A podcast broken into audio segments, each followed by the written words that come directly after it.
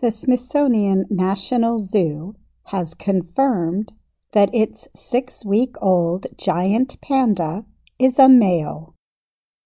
The finding was announced on a zoo video earlier this week. Panda keepers showed a painting in blue made by the baby's father, Tian Tian. Blue is a color culturally linked to baby boys in the United States and many other places. For baby girls, the color is pink. The giant panda was born August 21st. Male and female giant pandas look very similar when young, so the zoo did a genetic test to learn the sex of the newborn. The panda cub does not yet have a name. The zoo usually waits until giant pandas are 100 days old to give them a name.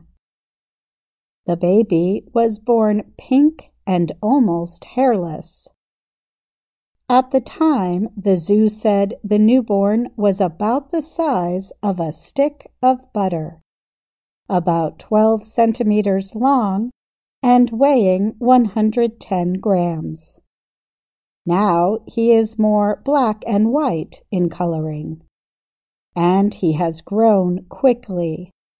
He measures about 35 centimeters long and weighs about 1.6 kilograms. His mother, Mei Xiang, is much bigger, weighing about 105 kilograms. The birth was welcomed as rare happy news during the COVID 19 health crisis, which forced the zoo to close for several months. After Mei Xiang's pregnancy was announced in August, internet traffic on the zoo's popular Panda Live video feed increased by 1,200%, zoo officials said. When the baby was born, about a week later, traffic went so high that the video connection broke for many watchers. Zoo officials had to add bandwidth as a result.